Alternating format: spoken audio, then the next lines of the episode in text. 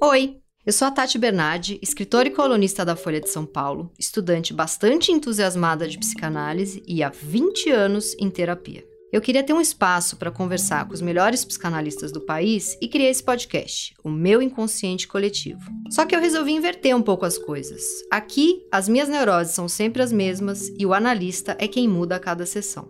Sim, o que você está prestes a ouvir é uma sessão minha aberta ao público mas eu duvido que você não vá se identificar com temas como angústia, fobia, pânico, síndrome do impostor e fetiches estranhos. E claro que os meus convidados só toparam essa maluquice porque sabem da importância de não se levar tão a sério. E o meu convidado de hoje é o Lucas Bulamar. Ele é psicólogo, psicanalista, mestre e doutor em psicologia clínica pela Universidade de São Paulo. E a gente conversou sobre o que escondemos quando mostramos tudo.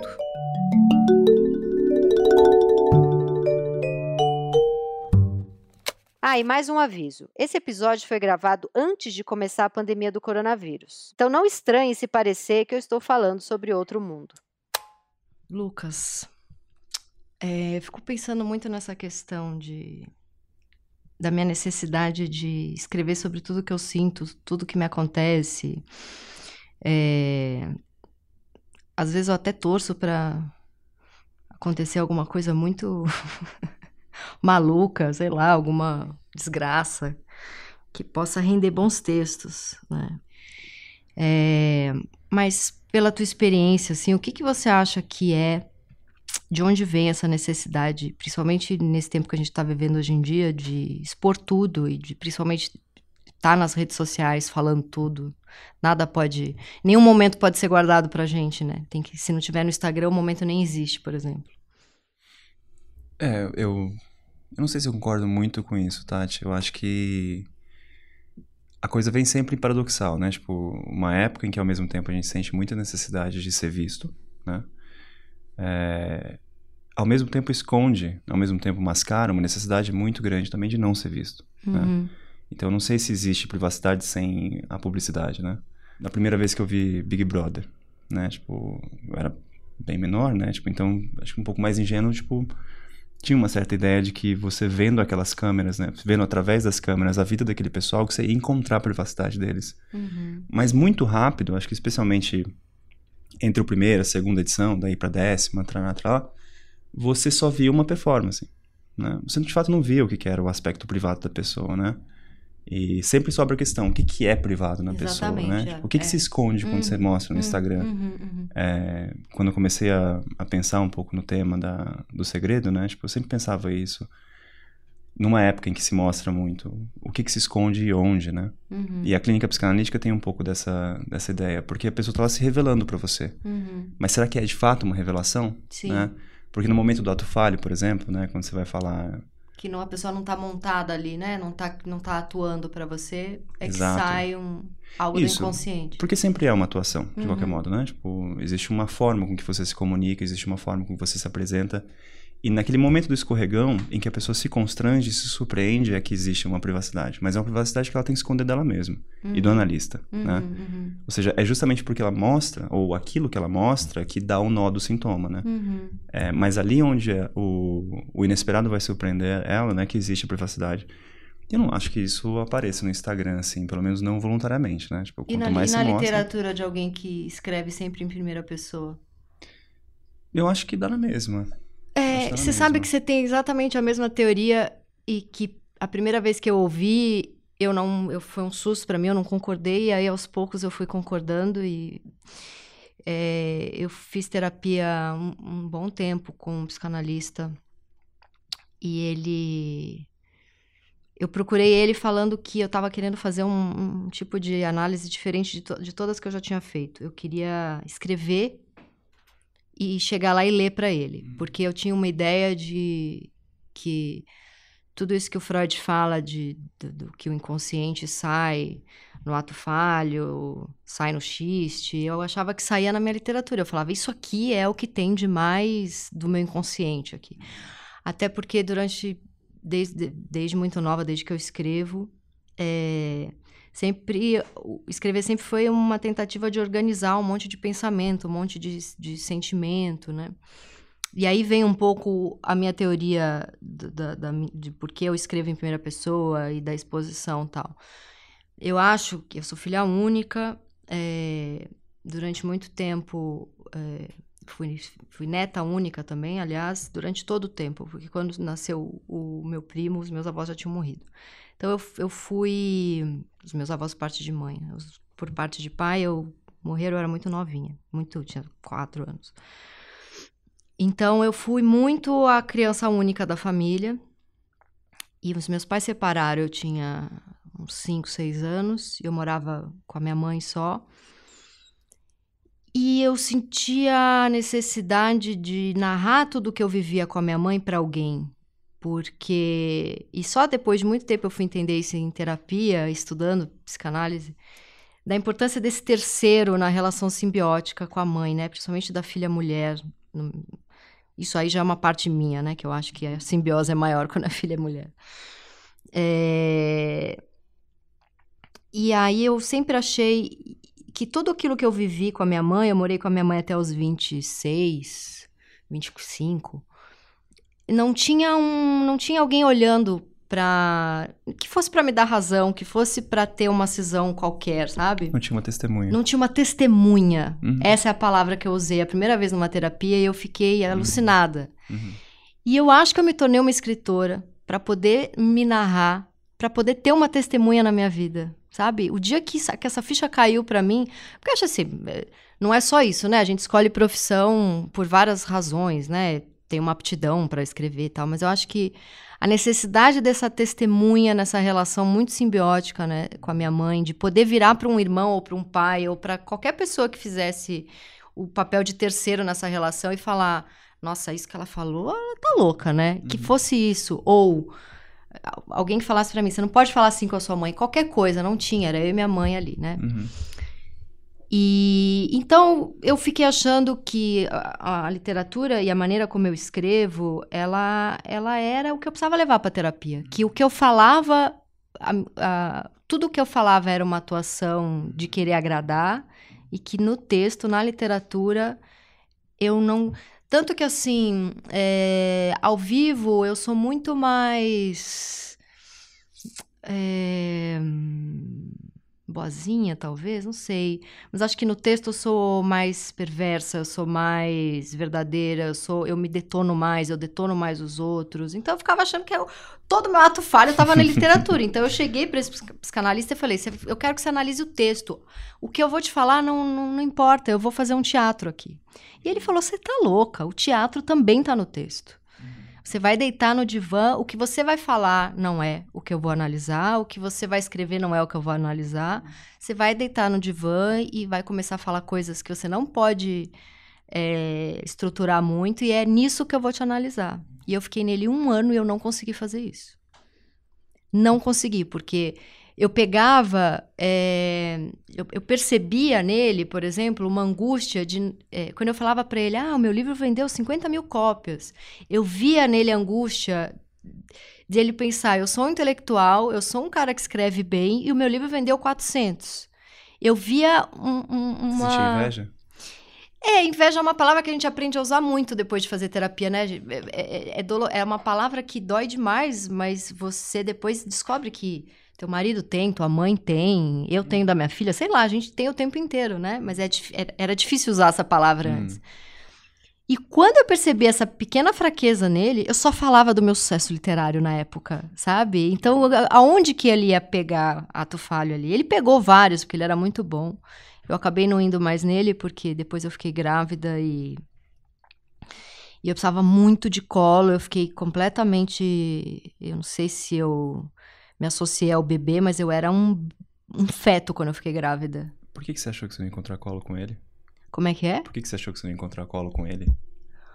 Porque eu cheguei lá grávida, no primeiro dia que eu descobri que estava grávida, e falei para ele que eu estava grávida e que eu estava muito assustada. E ele falou: Claro que você está assustada, tem um OVNI dentro de você empurrando todos os seus órgãos.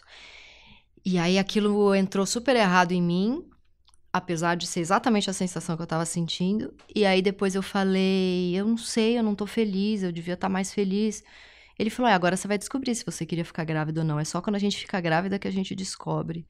E eu, fi, e, eu, e eu fiquei com muito ódio porque ele era homem. E ele não podia falar essa frase. E eu nunca mais pisei lá. E eu fui fazer terapia com uma mulher. E ela me deu muito colo. Eu lembro até que eu tava muito cr crazy na época e ela não me botou no divã porque ela precisou fazer um negócio olho no olho de, de me trazer mesmo para um negócio menos sei lá, fantasioso, menos. Eu não podia ter uma portinha para enlouquecer ali, sabe? Ela precisou me trazer e, e, foi muito bom na época, assim, né? Mas eu tenho vontade até hoje de voltar a fazer terapia com esse cara, mas eu, ele claramente não ia dar o colo, eu acho. Né? Ele, lacaniano, ele quis fazer um negócio muito seco, que eu sempre gostei de uma coisa lacaniana porrada, mas ali naquele momento eu precisava, eu era de fato um, eu tava grávida de mim, ao mesmo tempo que eu tava da minha filha, sabe? Mas enfim, falei pra caramba. É... Então, não sei. É, o que eu escrevo não é um ato falho, então. Uh -uh. Eu não sei se dá pra dizer isso, né, Tati? Tipo, o que, que é exatamente o ato falho? Mas sai Existe tanto uma... ato falho quando Sim, eu tô escrevendo. certamente. Mas é que a gente tem uma visão um, um tanto mistificada do ato falho, né? Que é aquela coisa até meio romanceada. Que você fala errado, que você tropeça, que você uhum. esquece, que você é, faz uma piada imprópria, né? Tipo, uhum. coisa que, que sai um pouco do roteiro, né? Mas o ato falho tá em todo lugar. Sim. Né? Tipo, acho que a gente pega o ato falho geralmente por esses escorregões, que é a maneira que a gente percebe como, como o inconsciente se esconde à luz do dia, uhum, né? Uhum. Como ele, na verdade, não existe um setor do inconsciente é, guardado, né? Reservado entre paredes, entre, entre outras instâncias, apertadinho lá num, num quarto de despejo na verdade, a gente pensa ele como um grande capilar, né? Tipo, uhum. Tipo, como um, uma veia que salta no momento impróprio, como um momento que a gente... É, a enxaqueca. A, a enxaqueca, exatamente, né? É. Tipo, então, é, é, é, assim, tá em todos os lugares, né? Uhum. Tipo, queira a gente ou não, deseja a gente ou não, uhum. saiba a gente ou não. Uhum. Então, sim, não dá para dizer que não, né? Que o teu uhum. texto não é um ato falho. Até porque o ato, né? Tipo, ele tem uma origem inconsciente de qualquer modo, né? Tipo, às vezes um pouco mais colonizado pelo consciente, às vezes menos, uhum. né? Geralmente nos momentos de mais angústia, talvez um pouco menos, nos momentos de menos angústia, talvez um pouco mais. Uhum. É... Mas de qualquer modo, eu não sei se, se dá para dizer que o, o, ato da escrita ou os personagens que você diz, que você inventa, que você cria, que são vistos pelo público, né? Tipo, que eles não são formas de ato falho, eles são formas de manifestação do inconsciente. Mais ou menos apropriadas, eu acho. Eu acho que eu tive um monte de namorado burro ao longo da minha vida, porque eu saía assim, as, eu começava a namorar, ou sei lá, saía a primeira vez com um cara. E aí eu escutei isso várias vezes, né? Ia jantar, o cara falava: Bom, talvez esse jantar seja um pouco sem graça, porque eu, eu, eu na época eu tinha um site. E aí eu não escrevia ainda, é, não tinha coluna em lugar nenhum. E aí eu tinha um site que eu escrevia semanalmente, né? E sempre em primeira pessoa, que é o meu estilo, e eles falavam: é, Bom, eu entrei no seu site, era automático, assim, né? Eu conhecia um cara, falava meu nome. E aí o cara dava aquele Google e aí caía no meu site. Pô, eu fiquei até três da manhã lendo seu site inteiro, eu já sei tudo sobre você. Eu acho que talvez a gente não precise nem jantar, né? A gente pode já, sei lá, casar ou terminar, já saia para terminar a primeira vez. E e parecia que era ao mesmo tempo que atraía muito essa coisa de pô, fiquei até três da manhã te lendo, então, né? Gostou, sei lá, se interessou. Hoje eu vejo assim como tinha coisa para me perguntar, porque não tava, não tava nem não tava mas, nem 5%. Mas como ali. que era para você escutar que o cara ficou até as três da manhã curtindo o que você escreveu? Então, para mim isso aí, é, para mim eu já, já tinha rolado. Não precisava nem sair, entendeu? Uhum. Era isso. Era, pô, fiquei até três da manhã te lendo. Pô, beleza, então já te peguei, beijão, tchau, não preciso de mais nada seu, né? Era um pouco isso, assim, eu acho que era um pouco esse exercício de. A minha libido estava ali de alguma forma, né? Ali já era o. E é muito doido, né? Porque tem gente que tem pavor, né? De, de... E é, o meu tesão tá nisso, assim. Isso é uma coisa que eu sempre quis entender. Inclusive, uma época eu montei um curso e aí eu fiquei tentando vender para um monte desses lugares, é, Espaço Cult, Casa uhum, do Saber. Uhum. É... Mas daí pagava muito mal, sabe? Uhum. Aí resolvi não, não fazer, o, não dar o curso. É, mas eu queria muito estudar é, o que é, o que leva um escritor a escrever em primeira pessoa, ficando repetitiva, mas eu tenho um livro preferido da vida que chama Retrato de um Viciado Quando Jovem, que é de um escritor que chama Bill Clegg, que é o cara contando ele tentando se livrar das drogas e é, e é escrito de uma maneira que você sente a dor dele, você tá ali com ele dentro daquele banheiro de um boteco, ele se injetando droga, você tá ali sentindo e toda a neurose dele, tudo que ele pensa, e quando ele cai, ele cai muito, quando ele fracassa, ele fracassa muito, e ele conta em detalhes o sentimento da, da, do, do, da queda dele, do, do, do, lixo humano que ele se torna. E eu acho isso muito melhor do que. Eu fui escrever novela para Globo, eu não servi. Porque eu não tava nem aí para aqueles personagens todos, né? Eu queria falar de um personagem, de preferência que ele parecesse muito comigo, porque eu ia falar bem se parecesse, sabe? O que, que é isso? O que, que leva a primeira pessoa? O que, que leva essa necessidade de se contar? O que, que você acha que é, que é isso? Tati, na verdade, essa é uma pergunta que eu queria fazer para você, né?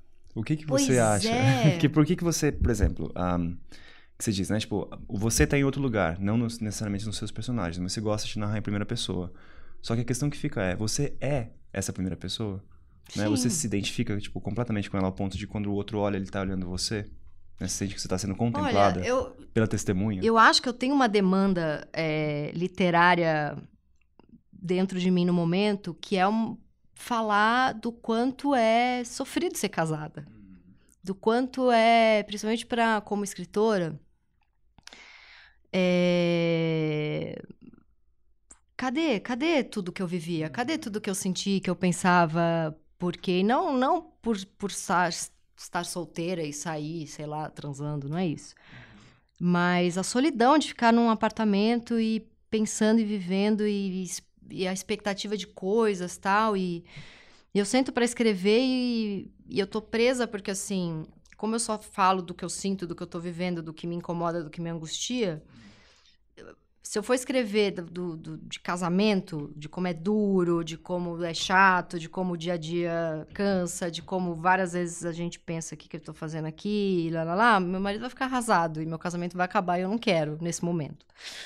É, se eu escrever sobre a minha vontade de daquele apartamento que eu morava sozinha, de tudo que eu vivia, nananã, meu marido vai ficar arrasado.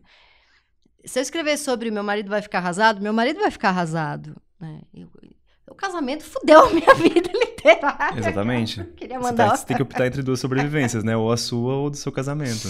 Então, eu não termino esse livro, tá desesperador, porque é...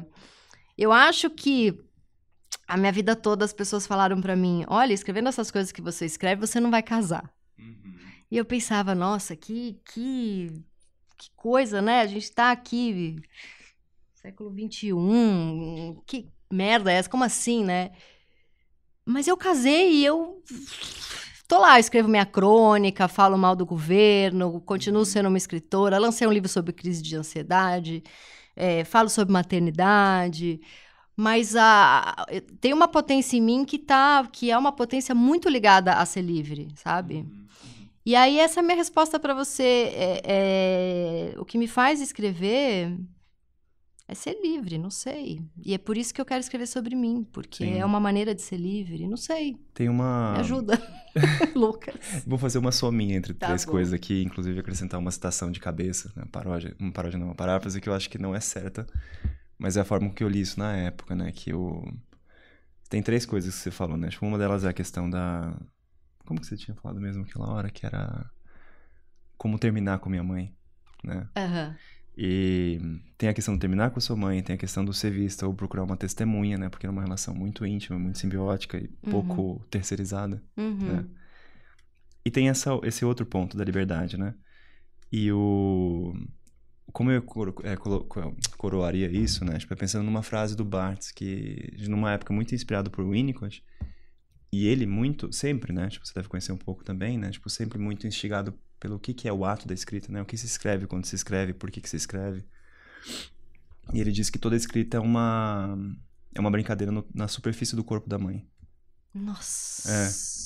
Não é exatamente isso que ele disse, isso foi que é uma paráfrase, né? Tipo, Mas- é como mas eu é, mas- pensei nisso. Nossa, mas então você melhorou, deve ter melhorado muito, porque isso é lindo. Não é bonito? É eu muito acho muito bonito lindo. também. Não deve ter sido isso, mas. Eu queria trazer um pouco agora, falar um pouco sobre essa necessidade que eu tenho de dar palavra. né? O meu avô, ele passava mal, é, às vezes assim, tava em casa, normal, de repente ele tinha um ataque cardíaco, passava mal, e a minha avó falava, tá dando um negócio nele. E nunca, nunca ninguém deu uma palavra para isso, nunca ninguém deu um nome para isso.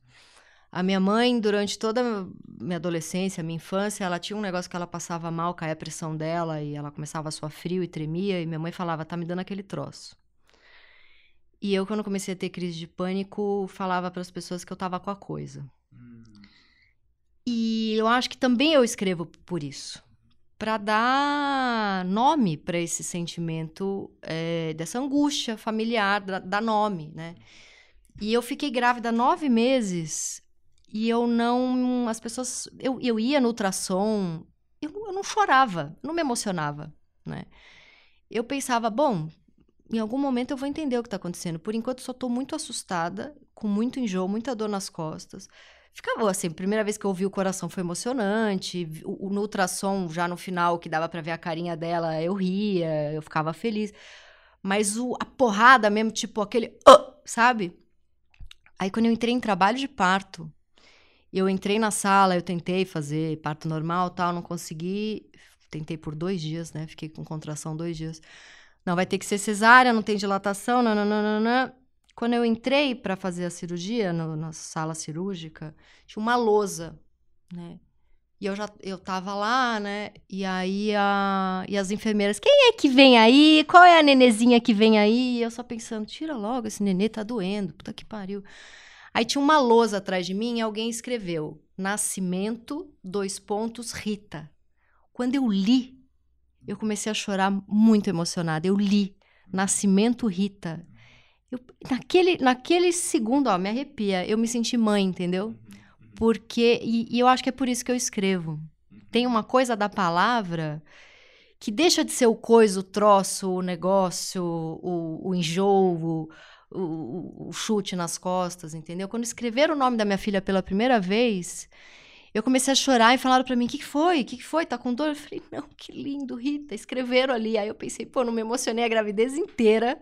E quando eu li pela primeira vez o nome da eu não tinha nunca. Até então eu não tinha escrito e não tinha lido alguém falar. Você mesmo nunca tinha, tipo, mandado um WhatsApp quando alguém perguntou pra você, tipo, qual que é o nome da sua filha? Você não escreveu o nome Eu dela? acho que sim, eu acho que sim, mas ali, naquele momento, ler o- alguém ter escrito, eu não sei o que que É foi. que eu tô pensando justamente nessa, nessa... Bom, pra mim parece que tem um tema central nessa ideia de por que é a importância da testemunha, né? A importância do terceiro. Porque não foi você que escreveu o, seu- o nome da sua Sim, filha, foi sim. um terceiro. Sim. Né? Uma testemunha foi lá e escreveu o nascimento da sua filha, né? Da Sim, Rita. sim, sim. E não, foi- não era minha mãe falando a minha neta, Sim, não era o meu sim. marido falando a minha filha. Era alguém Uhum, uhum, testemunhando sim. Que, que, que vinha a Rita. Uhum, Que uhum. lindo isso, né? Eu acho que é por isso que eu escrevo. E acho que por isso a importância de ser em primeira pessoa. Sim. Porque sim. a, a, a graça pra mim tá em, em me testemunhar, né? É Sim, isso. a, a- a pessoa que tá te lendo não pode encontrar uma outra pessoa, uma outra pessoa, uma quarta pessoa. Tem que ser você, né? Não, e pensando na relação do Bartesiana aí, né? Tipo, do como que é, como que isso tem a ver com a própria separação, a dinâmica da separação e da junção com o corpo da mãe, né? É uma tarefa infinita. Né? É isso que anima a própria vida, né? A Clarice que falava aquelas frases que pipocam no Facebook de vez em quando, né? Que ela escreve pra viver, Uhum, né? Porque sem escrever ela morreria, uhum. né? Tipo, o próprio gesto de viver é um gesto de separação, mas ao mesmo tempo tem que manter uma certa ideia de união. Então, ou seja, a tarefa sempre vai ser essa, né? Se manter na fronteira entre junto e separado, de quem E- te deu a vida. E é muito doido porque assim que minha filha nasceu, eu não parei de me tatuar coisas relacionadas à minha filha. Uhum. Uma necessidade muito grande de, escrever na pele de do corpo na mãe. pele do corpo da mãe. Uhum.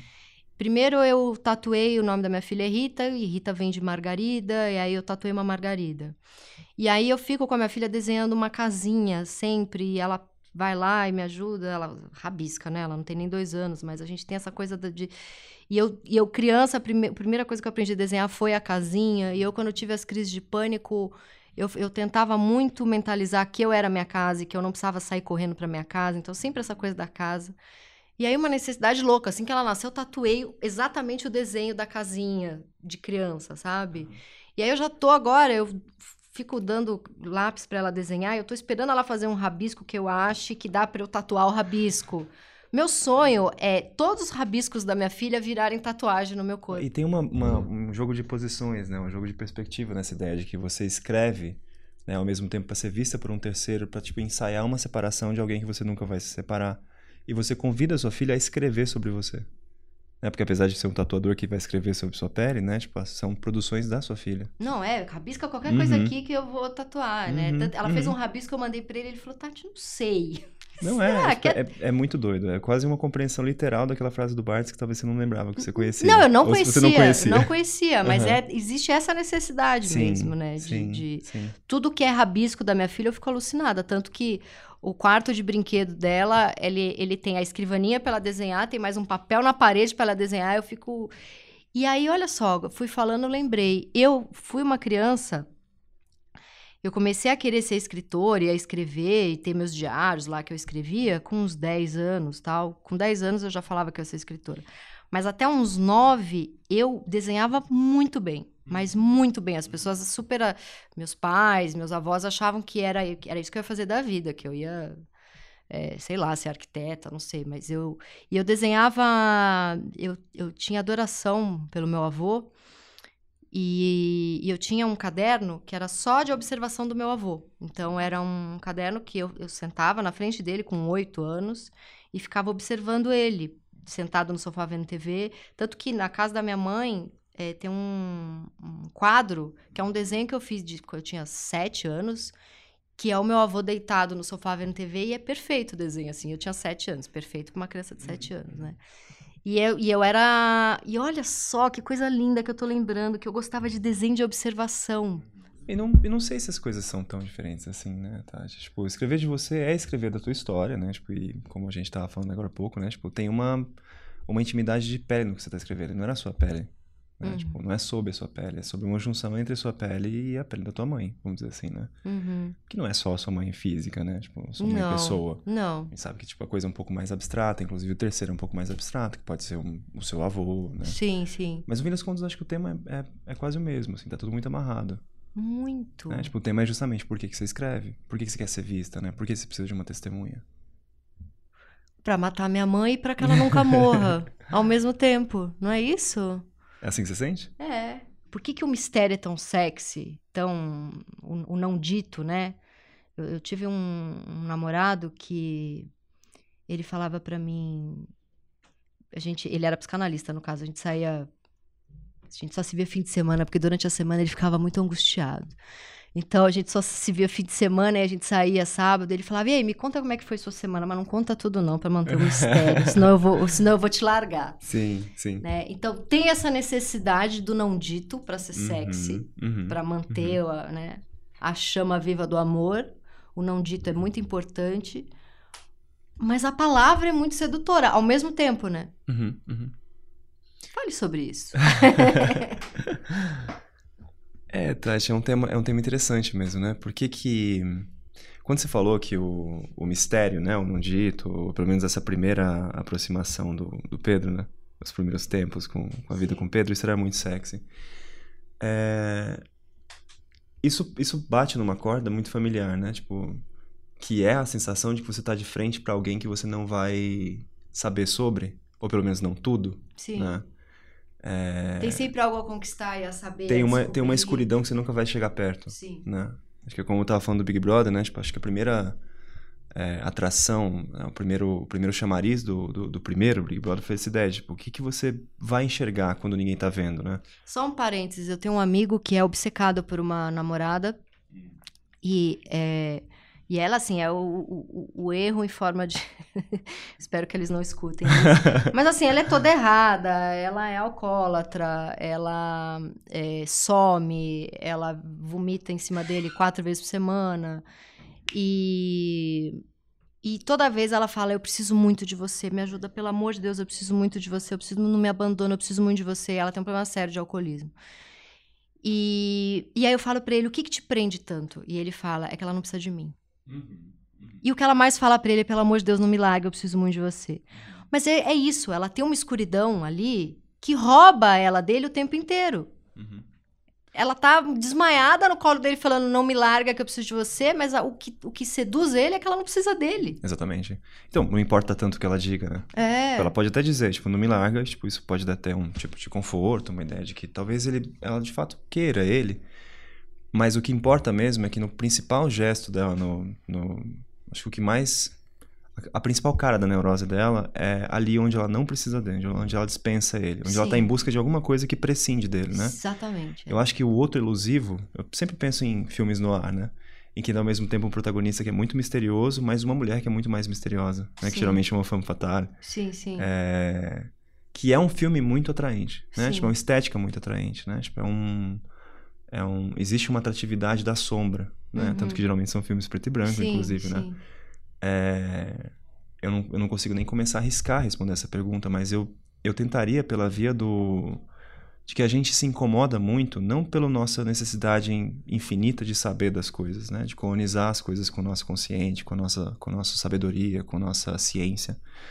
Mas que a gente fica completamente inquieto com o que a gente não sabe, Uhum, né? Com o que a gente não vê, com o que a gente não pode aprender.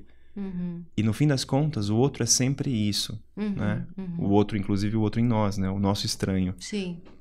Então Esse é acho o que é um pouco grande isso. outro pro, pro Lacan, né? Acho que sim, acho Uhum. que sim. né? Eu acho que tem um pouco de- é- essa ideia que, que, que pega, tipo, o, o grande outro, né? E o outro concreto, né? A tua mãe, né? Uhum. O meu pai, a minha mãe, a Uhum. minha esposa, a minha namorada, né? Uhum, Ela pode até dizer que ela tá ali, que quer você. Mas sabe que no fundo, quanto maior for a suspeita de que ela não tá falando a verdade, e de fato ela não tá falando a verdade, porque a verdade nunca é toda, né? Como diz uhum, Lacan, uhum, é, faz a coisa ficar cada vez mais atraente. uhum. Porque talvez quando você saiba de fato das coisas, quando você tem a impressão, pelo menos uma impressão convincente de que você sabe do outro, Uhum. você prescinde dele. Né? Você não precisa mais daquilo. Né? Tipo, o roteiro do filme noir geralmente é um pouco assim, né? Por mais que a mulher esteja te dando pistas, né, pro detetive, essas pistas são sempre elusivas, são sempre enganosas. Ele sempre vai surpre- surpreender no final. Né? Sim. E aí você acha que se tivesse a continuação do filme no ar, ele largaria essa mulher, né? Ou pelo menos se desencantaria, né?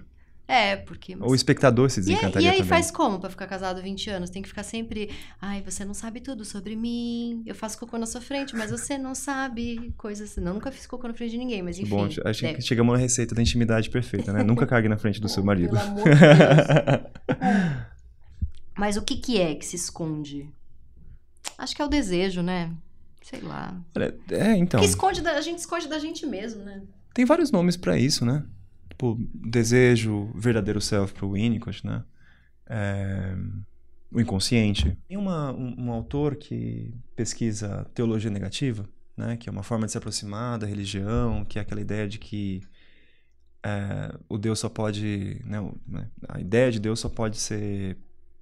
É, é contraditória, tipo, só pode ser pensada pelo negativo. né? Você Eu afirma tudo que, não é. Eu, eu, eu estudei em colégio católico, foi a- a- o único momento da minha vida que eu estudei um pouco de, de religião, mas eu lembro de uma frase que eu nunca esqueci, que acho que Jesus fala, eu prefiro aqueles que, que me xingam porque eu não existo, Sim, do que os que rezam pra mim sem, Sim. sem, sem colocar amor. sim, sim, sim, sim, sim, sim. Sim, é verdade, né? É.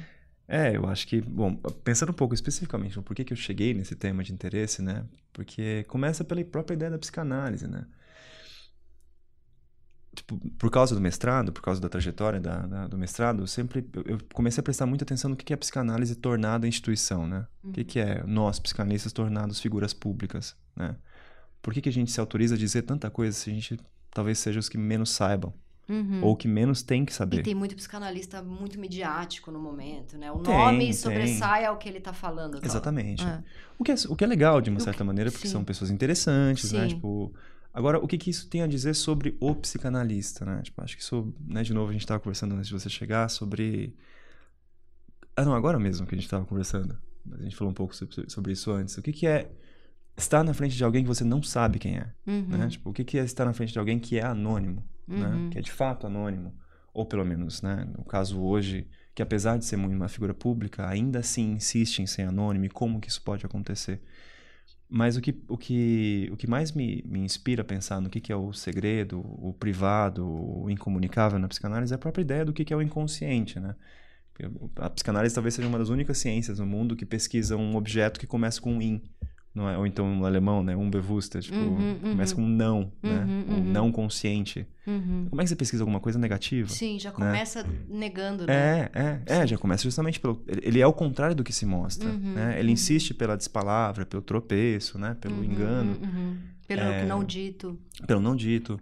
Então, só num resumo breve, né? Tipo, no, nesse, nesse, nessa primeira investigação que eu fiz, né? Sobre o preconceito na, na psicanálise, houve na década de 80, 90, né? Tipo, vários psicanalistas que já estavam formados nas instituições é, oficiais, né? Que diziam, olha, eu fiquei 20 anos aqui, hoje eu estou consolidado na minha instituição e eu preciso contar para vocês que durante 20 anos eu, eu, eu me apresentei falsamente. Eu fingi que eu era hétero e hoje eu posso dizer que eu sou gay. Então aquele lá, inclusive, tipo, é, explicitamente dito assim, aquele era o meu falso self e agora o meu verdadeiro self é esse. Uhum. E é interessante, porque pega um, um pedaço da teoria do, do, do Winnicott, né, que é um tanto vulgarizada, que é essa ideia, tipo assim, como é que você encontra o seu verdadeiro self? Como é que você diz sobre ele? Ele é cognoscível, né?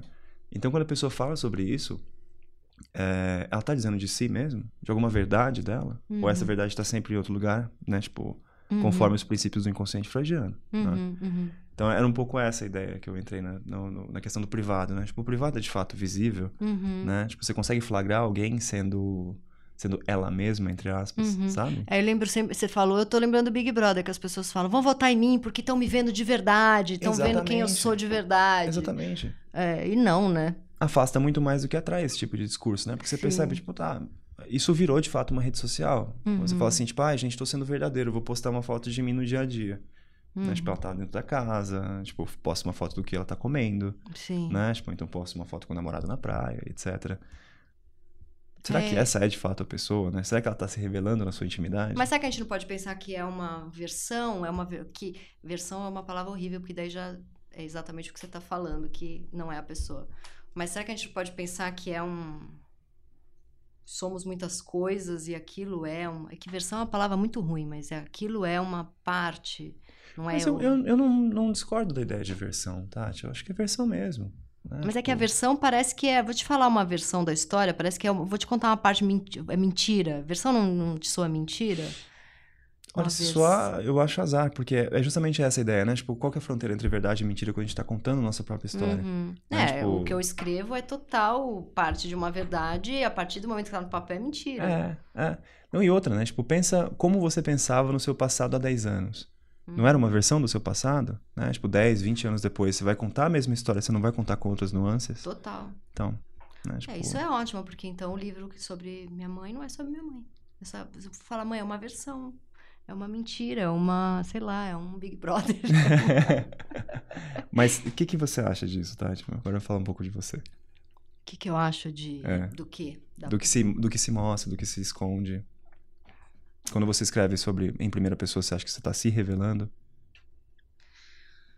Então, eu acho que a minha busca como escritora é exatamente a minha busca como estudante de psicanálise, como analisanda há 20 anos em consultórios, que é a busca de dar nome à coisa troço negócio que eu falei, Uhum. e só que nunca fecha a conta, Uhum. né? Uhum. Nunca, nunca. Eu acho que tem um. Tem uma caixa preta que só vai ser revelada se o avião cair, entendeu? Uhum. Seja lá que metáfora é essa que eu acabei de fazer, não sei o que isso quer dizer. Quando você Mas- morrer, você fala? É, não, acho que nem quando morrer, né? Não, eu acho que.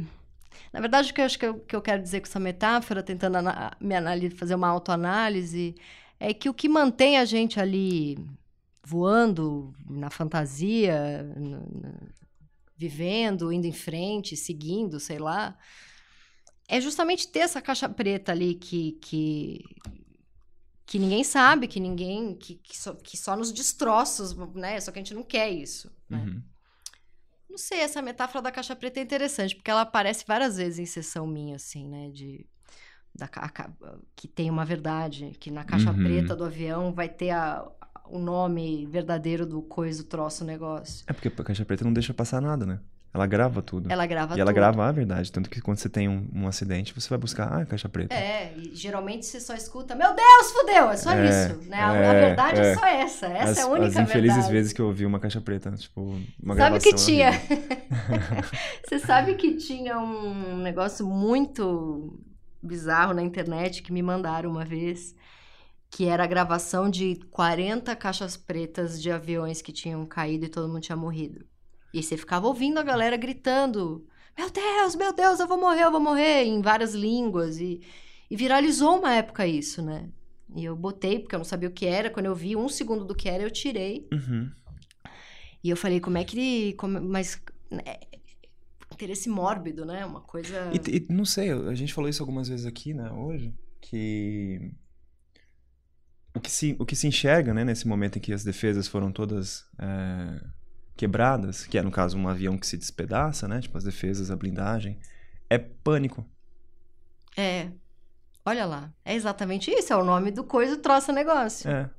Que era o que provavelmente eu herdei. O meu avô tinha, minha mãe tinha, tem, sei lá. Que é, tá me dando coisa, troço negócio. Mas o pânico é um jeito também de, de, de falar coisa, troço negócio. Na verdade, é a angústia de estar vivo, sei lá, né? E que isso a gente escreve, escreve, escreve a vida inteira, faz, faz, faz análise a vida inteira, tentando achar uma palavra e que é só angústia, né? Uhum. E que, e que- mas que ela também é um motor, por isso que eu, que eu acho que Uhum. tem essa coisa do avião seguir e não, a gente não querer. A gente segue a vida escondendo a angústia Uhum. e a angústia vai aparecer nos destroços, mas a gente não quer. É, isso é, isso é ótimo, Tati. A, ideia- a- a metáfora dá pra ser mais, mais bem explorada, inclusive, né? Tipo, é legal isso. Que o, o avião, ele, se se ele pousar, você pode ter segurança de que aquela caixa preta nunca vai sair à tona, né? Sim, Nunca vai é- ser vista, é nunca vai ser só- escutada. Sim. Né? Tipo, ou seja, uma condição fundamental para o avião continuar voando é que a caixa preta não seja violada. É, é o mal-estar na civilização, É, né? é. É, é esse o nome, né? O Mal-estar. livro do Freud? É. Sim, sim, sim, sim. É, é isso. Pra gente continuar vivendo, a gente tem que esconder a caixinha preta. Todo Uhum. mundo escondendo a caixinha preta. Bom, Tati, a gente fica por aqui. Esse foi o meu Inconsciente Coletivo, o podcast para onde as suas neuroses sempre voltam. Eu sou a Tati Bernardi e a edição de som é da Natália Silva. Os episódios do meu Inconsciente Coletivo são publicados toda sexta-feira de manhã nos principais agregadores de podcast. Escute o seu inconsciente e não perca nenhum programa. Até a próxima sexta.